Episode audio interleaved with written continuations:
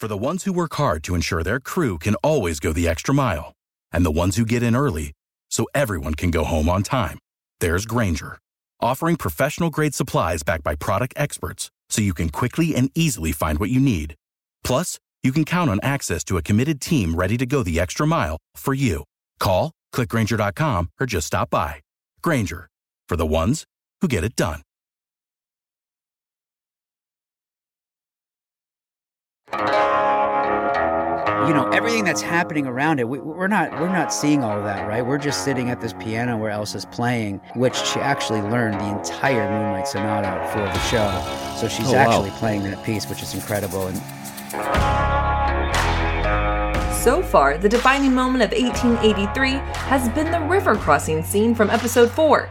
Pioneers led by James and Margaret Dutton try to cross the Brazos on their way to a new life, as Elsa Dutton, played by Isabel May, sits down in front of a discarded piano to play Beethoven's Moonlight Sonata. Actor Eric Nelsen was a witness to this scene, and he says he was overcome with emotion during filming. During eight or nine takes, he bawled his eyes out because he knew what only the rest of the cast and crew know about what's to come for these travelers once they cross that river. If you thought this moment was powerful, hang on tight. I'm Addison Hager, and today Eric Nelsen joins the Dutton Rules podcast to talk about his role as Elsa's suitor Ennis, the off camera, impromptu musical performances from Tim McGraw, and the pressure that came with filming a Yellowstone prequel in a very condensed time frame. In fact, that pressure is still coming because the show's not done filming yet. Minutes after Ennis, I mean Eric, wrapped with Taste of Country's Billy Dukes, he was back on set in character. Keep in mind, episode 5 drops this Sunday on Paramount Plus. Tap follow on your favorite podcast platform and look for weekly episode recaps, then search the archive for more cast interviews with stars of Yellowstone in 1883. Cole Hauser, Jefferson White, Sam Elliott, and Tim McGraw are just a few you'll find, and there's more to come. Staff at tasteofcountry.com is the email address if you'd like to join the conversation and ask questions about what we know and don't know about this 19th century Western drama. Is season 2 possible? You'll find out as Eric Nelsen joins Billy Dukes on Dutton Rules, a Yellowstone 1883 podcast.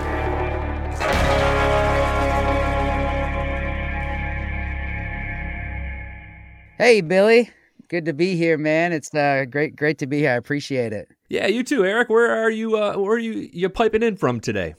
i'm actually uh, currently in fort worth texas uh, from my home studio we're actually uh, we're in our last week of filming the show and we're just over in weatherford about 40 minutes from here I love this home studio because uh, I- I've seen it in some of the live streams you've done. It's all padded with different soundproofing, and it looks like you could just literally push the walls down and like you'd be outdoors on like a ranch somewhere. It's like this little kind of this funny little room that you have.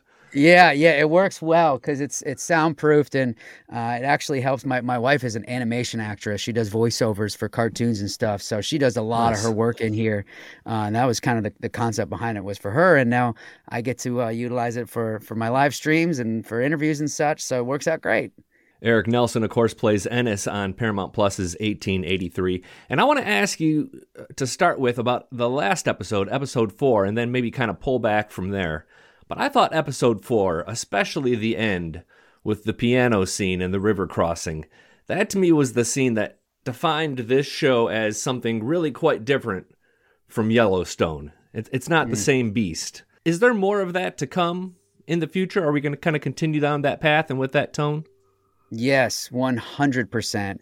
Um, it- that's that's it's, just a taste of what's to come, and uh, you know it, it's it's it, it's such a dark, raw, gripping, emotional piece, and to to see it in, in its scale.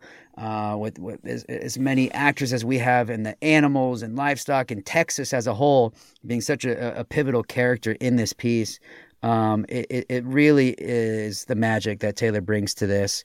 And um, you know, it's it's intense and it's hard to watch, but it's not sugarcoated. Taylor wanted to say this and, and tell the story as authentically as possible and what it was actually kind of like back then. And um, that's a you know, the end of episode four is a, is a beautiful example of that. The the beauty that can be found amongst the chaos and and the destruction happening around it. Um, it was interesting too because when we were filming the scene, um, you know everything that's happening around it we, we're not we're not seeing all of that right? We're just sitting at this piano where elsa's playing and um, which she actually learned the entire moonlight sonata for the show. So she's Oh, wow. actually playing that piece which is incredible. And we've now heard her sing we've heard her play the piano and she's she's becoming a great horseman. It's like you know no wonder elsa's i mean ennis is completely head over heels for this girl. She does everything. It's amazing. Um, but yeah, no. So it, it was a powerful, powerful and special moment. But yes, definitely, definitely more to come. Eric, were you on set while Elsa or Isabel May played that piano part? Were you able to kind of witness that performance firsthand? I was, and that was honestly one of the most emotional moments I had filming the show, um, because you know we're we're aware of what's to come, and the the, the episode is titled "The Crossing," and it, it's so metaphorical in so many ways. And you know, once we go on the other side of that river, everything that we knew and we loved and we trusted is gone, and we are into. Uh, a new world of uncertainty and we, we don't know what's around the corner. So we're stripping so much of, of what we knew and are on one side of the river and crossing to, like I said, um, a world of, of uncertainty and trouble that we know is, is looming ahead.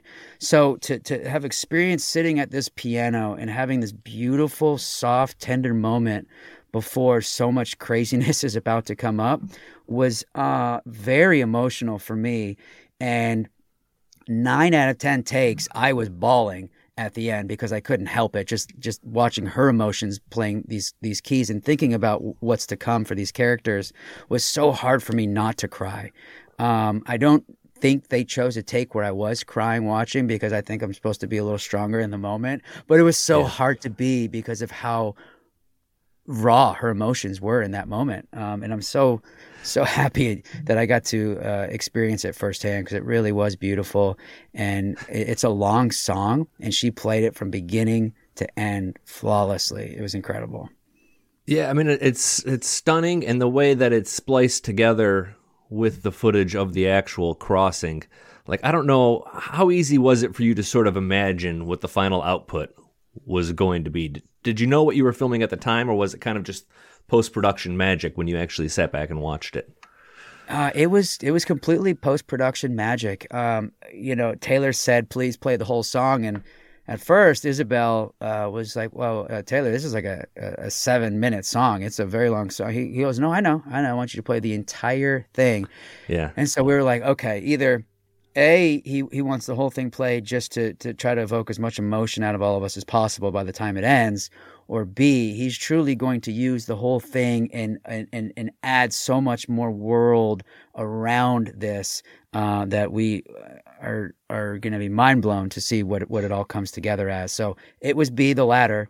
And um, I'm so happy he did draw out that song as long as he did because it was able to show so much in those moments. Uh, so it really was just so special to see that all come together on screen the way it did. It's been really interesting to watch your character kind of develop. I think maybe my first impression of you, of your character, was a little bit of a bad boy, kind of uh, had some lines, a, a quick wit, maybe has been around the block a few times. But kind of as the relationship with Elsa has developed, we've seen kind of there's a little maybe naivete, um, some innocence there. How much of that was sort of developing as the episodes progressed? and versus you kind of knew who your character was at the very start and you were kind of just getting into it Yeah, no, it was all it was all very calculated because, uh, especially you know when I was prepping for this role, I, I saw Ennis as, um, you know, kind of uh, this opportunity to not go against the grain of the show, but we're living in such a dark, intense world. And to, to be able to kind of punch through and, and have the lighter moments and, you know, some comedy here and there and innocence and, and you know, uh, to, to be able to contrast the world that, that, that we're in, I thought was really important. And I, I felt that Ennis was one of the characters to, to really try to do that. Um, you know, it also, I feel like is, um, one of the roles and, and relationships being built that, that gives the audience hope and you know they're, they're excited and you know I, I wanted them to be able to smile when they see Ennis and uh, maybe maybe not so much expect the worst or you know I wanted to make sure that I, I kind of contrasted the, the world that he's in Your comedic timing is pretty good throughout this series. Did you have a little comedy background? Thanks, man. Yeah, I've done some comedy. Um, I, uh, I, I did a lot of improv training back in the day, and um, I have done comedy. I've been living in a more uh, dramatic uh, roles lately. It's just kind of Yeah. where the cards have fallen. Um, but I love comedy, and uh, I, you know, definitely uh, am going to, ex- you know, keep exploring and, and doing more comedy in the future. Um, but so yes, to answer your question, I, I, I have, and it's been fun to, you know, in in his um, slight way, get to kind of poke that out a little bit in Ennis. Well, I mean, sometimes, I mean, I just laugh out loud. Like the one line where you tell Elsa, and it's not even a funny line, but it's funny if it was said in modern day America, like where you tell her to take off her hat and let you see how pretty she is. It's like that kind of stuff worked in the 19th century. Whereas, if like if you said that to a woman today, you know, you'd probably be canceled. You know, you'd certainly be a, a firestorm at it. Like it was a lot Yeah, easier yeah. back then. I feel like I would have slayed back in the day. All 120 Oh, pounds my of me in high school. Yeah, no, that's hilarious and so true though. I mean, you know, at different times, different times, and uh, you know, Yeah. you, could get away with, with a little more back then, and you know, it also adds to the, you know, uh, his naiveness and such. Um, but you know, you also got to remember too, he's he's used to being around cattle and, and looking at them all day, every day, and finally he gets this young, pretty girl to look at and hang out with and, and go on this journey with. He's like losing his mind. So at times, I don't even think he knows what he's saying, but you know, it kind of just comes out. Without the ones like you, who work tirelessly to keep things running, everything would suddenly stop. Hospitals, factories, schools, and power plants, they all depend on you. No matter the weather, emergency, or time of day, you're the ones who get it done. At Grainger, we're here for you with professional grade industrial supplies. Count on real time product availability and fast delivery. Call clickgrainger.com or just stop by. Grainger for the ones who get it done. Eric Nelsen plays Ennis on 1883 and at Eric Nelsen on Instagram, or it's not Eric Nelsen, it's at Eric Nelsen official on Instagram. You live stream on Sundays. And these are really fascinating to watch. I watched the one after last Sunday where you talked to LaMonica Garrett and Emma Laird from the show uh, Mayors of Kingstown. And she said something I thought was pretty interesting about how she invented this whole backstory for her character on Mayors of Kingstown.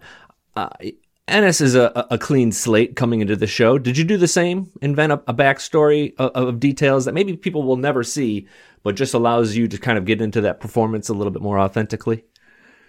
I did. I did 100%. Um, because, like you said, it really does help you develop uh, the authenticity. And, you know, if you're living in this character and you know through and through who he is, where he came from, uh, what molded him as an individual to get to where we see him on screen, uh, that'll only help your, um, you know, development as an actor. Um, and believabli- believability not only for the audience but for yourself. Um, so I did. I, I, you know, basically from from where he grew up to how he grew up to who he surrounded himself with to how he got so good at cowboying. I mean, all of it. I really, uh, you know, did did the backstory for myself, and um, you know, like you said, you you won't even know any of it, and probably won't won't see it or hear it. But uh, for me, mentally, um, as an actor, it at least um, helps me believe what I'm doing and and saying. Well, what can you share in your mind? Does has Ennis had his heart broke? Uh, does he have siblings? Like, what what, what built this character? Yeah, you know, I mean, uh, first and foremost, he, uh, you know, he grew up on the land, and, and he, he grew up with a very small family and wasn't close with, with his parents as much. They, were- they had an accident early on in his life, and he was kind of scooped up by Wade, uh, you know, my my cowboy counterpart, and he kind of became like a father figure to me. Uh, a lot of fans have written in, and he's like, "Oh, I love you and your brother on the show." We're actually not related. We're not brothers. Um, Oh, okay. But we we have that relationship, and um, a lot of it has to do with um, you know how he's treated me and uh, the journey he brought me on before you see us on camera. Um, and that's why it's kind of a big shift in our relationship once Elsa's thrown into the picture, uh, because it was always Wade and I, and uh, he was, you know, kind of always looking out for me. And I think you can kind of always see a little bit in Wade's eyes and his actions that, uh, you know, he's he's slowly starting to realize that um, he's not losing his friend to somebody else, but there's somebody else uh, taking my focus and might be a little more important to me in this moment. Um, and you know that that that starts to become more evident in, in Wade and I's relationship as well. Yeah. Was there a Wade in your real life? Did you draw from some personal details to kind of help build this character? Um, yes and no. You know, I, I did not grow up uh, being a cowboy. I, am not from, um, the, you know, uh, that world was not foreign yeah. to me because I, I, grew up around horses. But, uh, you know, so much of, of Ennis's life and experience is cowboying, and that's not where I came from. So um, I, I had to, you know, create make believe world for myself in that aspect. But yes, I, I do have a specific um, friend or friends that I've pulled from to to view uh, Wade as, uh, you know, kind of like that older brother, um, father figure role in my life. Uh, which helps a lot to be able to keep that grounded in reality. Um, but you know, you also pepper in, you know, um, some make believe too to to kind of really tailor it to the specific situation on the show. One thing uh, LaMonica Garrett alluded to is that the filming of this was, it, it seems really condensed. Like there might have even been a, a, a, launch date before scripts were released or filming even started for the show. So you have that, and you're also sort of shooting the show under the shadow of Yellowstone, which is already this huge hit series. Is that a lot of mm-hmm. pressure? It was. Um, uh, the the first part, uh, the fact that we had a launch date before we even finished, and we're still filming. By the way, this is we're we're still Whoa. shooting the show, and and we've got now five episodes about to be out this Sunday. Um, yeah. So that for our producers especially had a lot of added pressure, uh, but Paramount was certain uh, that Taylor Sheridan could turn it around quickly, and God did he ever. Uh, I've never experienced something turn around this quickly. Um, and so hats off to them for, for tackling that. Luckily, us as actors don't have to be behind the scenes to, to somehow make all that work. We just got to show up and do our part. Um, but in terms of the, you know, being in, in yellow in Yellowstone's uh, coattails, you know, riding those coattails into this show, there was a lot of um, pressure because you know they've created such a, a remarkable, legendary show, and we wanted to live up to it. But there was also a lot of uh, gratitude because they've they teed up a whole world of fans for us already before we even opened the door. Um, so that was already kind of built in, and the support was already there before we even showed what we had, just because we're the story. The, the, the origin story of Yellowstone. So that was a gift as well. Um, added pressure because we wanted to live up to them, but also added love and support that we otherwise wouldn't have had. So it, it kind of went hand in hand. One thing I, I, really like how 1883 has done is still integrated music into the show in some pretty smart ways. That's a lot easier in Yellowstone because it's set in the 21st century, but uh, they found songs that are appropriate, like we mentioned the Beethoven song, but also uh, Beautiful Dreamer, the, the Stephen Foster song is the one Elsa sings. Uh, I know you're a big fan of music and, and, and, have even gotten into country music, and of course, Tim McGraw and Faith Hill. Uh, are musicians right there on set. How much of sort of a music discussion takes place offset uh, where you guys are sharing ideas or songs or albums or even I don't know. I heard Tim sings a little bit off stage. Yeah, it, it, it's it's funny you say that because uh, Isabel and I early on in the process, you know, started developing and, and building um, our friendship and chemistry off camera um, to you know, so it didn't look completely foreign like we had just met each other when we you know, on camera. Um, and one thing we both had in common was uh, a love for music. And I was telling her I would I would find songs that would kind of guide me through a scene that uh, emotionally, um, you know, kind of set the tone in my own mind of where my scene would go, and that helps me as an actor.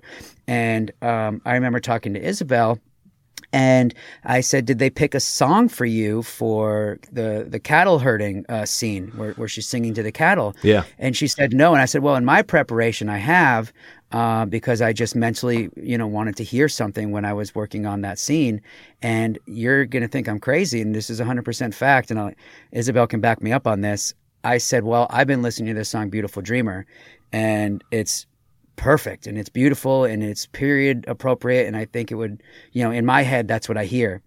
Well fast forward um, two months the scene's coming up. Taylor sends the song beautiful dreamer to isabel to sing on the show and she called me and she was like you're not going to believe this the song you've been prepping just for your own personal, you know, uh, preparation is what made it into the show. And I had told nobody. She had told nobody. And so it was just such a moment for me to be like, wow, my head's in the right place. Like the fact that that's actually what they used of all the songs was it was mind blowing, and it, it's still kind of weird for me to say that out loud, but it's exactly what happened. Um, so yeah, that was that was crazy, and you know we still laugh about how that even happened that way. Um, but aside from that, I mean Tim. You know, that dude is hilarious and he is making people laugh all day long and he sings all the time between takes, on set, off set. He's always singing to people. And so it's just like you you kind of fall out of your seat each time because it's like, you know, not only is he there, but now he's singing to me and it's Tim McGraw. Uh, but he truly loves it and enjoys it. So there's, it was a music filled set. And uh, Faith yeah. was the same way. She'd be singing around set too. And, you know, it was just so cool to get to experience that. I heard you got a, a, private performance from Tim singing Willie Nelson's Seven Spanish Angels, which is just a you know mind-boggling thing to, to be around for that. Yeah, man. It was we were sitting in a room, you know, waiting between takes and uh, Isabel was next to me actually and I mentioned that that was my favorite Willie Nelson song and he just breaks into song and just starts singing it for me and I'm just like a I can't believe this is happening to me. And, and B, you know, am I going to wake up? Is this a dream? Like what, what's happening here? uh, so that was a really cool moment. I will never forget. And Tim McGraw's version, version of Seven Spanish Angels should be on an album somewhere. So I'm going to try to manifest that. Well, does he stay true to the original or does he kind of put his own personal spin on it? He he stayed pretty true, but he okay. he he did some Tim McGraw things to it that I didn't expect, and was the perfect touch. Um, so it was it was really cool. It's Eric Nelsen uh, on the uh, Dutton Rules podcast. He plays Ennis on 1883, and as I mentioned, at Eric Nelsen Official does the live streams. I wonder how kind of plugged in you are to what fans and what people are saying about the show and, and your performance. Do, do you embrace that? I do, and I love it, and I welcome it because um, the, the fans have been so incredible to us, and the response has been so amazing. And you know, I really do these live streams as a thank you to them. Uh, uh, uh you know, a moment to to connect with them and, and personally um, kind of chat with them and answer questions from them, and you know, really be um, uh, you know take myself out of the show and out of character and really be relatable on a personal level um, because I, you know, I'm, I'm so grateful to them and without them we'd have nothing. So that's that's yeah. really the whole idea behind the streams um, is to connect um, and really it's a thank you. I love how just enthusiastic everybody, not only from 1883 but also from Yellowstone, is about the filming experience and uh, how enjoyable it is. I mean, that doesn't seem like that's a normal thing in like a Hollywood or like a TV or a movie studio for everybody to be everybody to be so just effusively enthusiastic about the entire finish. Like I haven't heard one person be like, "Oh, glad that's over with," or anything like that. Yeah, that's a testament to Taylor Sheridan. I mean, it, it could yeah. be so easy for a group of actors in 120 degree heat in the Texas summer in uh, 25 layers of 1800 clothing on an 1800 saddle on a horse all day long. It'd be really easy for a group of actors to complain about that. You know, it, it's not the most, uh, you know, you're not in a comfy studio in the in the back of Warner Brothers or something. Um, but because of the world Taylor created for us and you know this unity and how he brought us together weeks before we started filming throughout cowboy camp and such and you know really tailored to um, developing our off-screen relationships as much as our on uh, gave us a love for this project like no other and I think that's why the enthusiasm is so strong, is because we truly all love each other just as much as we love what we're doing. And um, it's 100% a testament to Taylor. Is this a show? I mean, I'm sure this hasn't been announced or said, but is this the kind of show where there could be a season two, or, or does it feel like it's going to be season one and done? Like, where's your mind in, at that? Are you optimistic? Um, yes, very optimistic, and it's uh, it, you know it's it's not a mini series, it's not a one and done. Um, you know, okay, very cool. uh, open open ended. It's you know the, his his idea behind creating 1883 was not to stop here. I can tell you that. Great, great. That's good news. Without the ones like you, who work tirelessly to keep things running, everything would suddenly stop. Hospitals, factories, schools, and power plants, they all depend on you. No matter the weather, emergency, or time of day, you're the ones who get it done. At Grainger, we're here for you with professional grade industrial supplies. Count on real time product availability and fast delivery. Call clickgrainger.com or just stop by. Grainger for the ones who get it done. Okay, last thing with uh, Eric Nelsen three random questions. These are kind of random, they're quick hitters. Um, answer them as honestly as you like. Uh, question one You have remarkable teeth for a 20 something from 1883. Did anybody try to make you wear busted up fakes for the show? Yes. Uh, yep. Day one. Um, you know, makeup uh, threw some junk on there, and I walked out and smiled at Taylor, and he goes, "Take that off right now." yeah, yeah. He, he wasn't he wasn't having it. Um, you know, might might be a little uh, little little white for, for back then, but you know, he had a vision, and, and he he knew what he wanted to see, and um, yeah. So that was that was discussed, and that was put out there, but it's not what he wanted.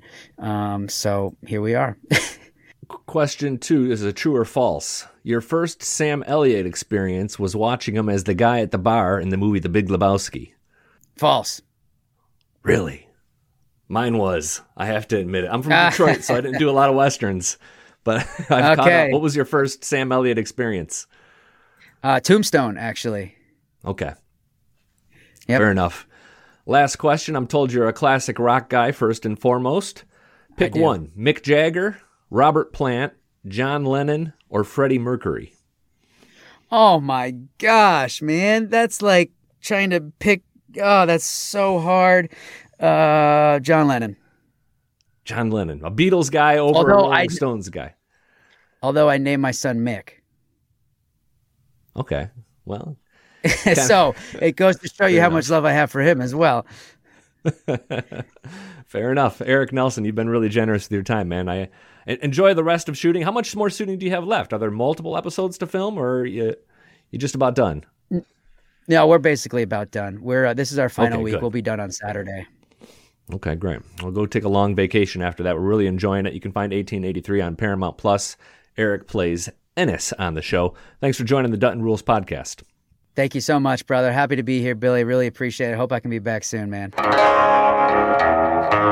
That's Eric Nelsen talking to Billy Dukes about Ennis, the pressure of filming of 1883 under the shadow of Yellowstone, that piano scene, and so much more. Big thanks to Eric's team for arranging this interview. Find him on Instagram at Eric Nelsen Official for his weekly live streams with the cast of the show. I'm Addison Hager, and Billy and I will be back soon to recap episode 5 of 1883. Dig through the archives to find features on Sam Elliott, Isabel May, Faith Hill, and more, and interviews with Cole Hauser, Kelly Reilly, and Jefferson White from Yellowstone. Tap follow wherever you're listening, and leave a five star rating and review if you're feeling it. Dutton Rules, a Yellowstone 1883 podcast, is written by myself and Billy Dukes and produced by Billy Dukes. Staff at tasteofcountry.com is the email address for questions or comments. As always, Dutton Rules is another great Town Square Media podcast.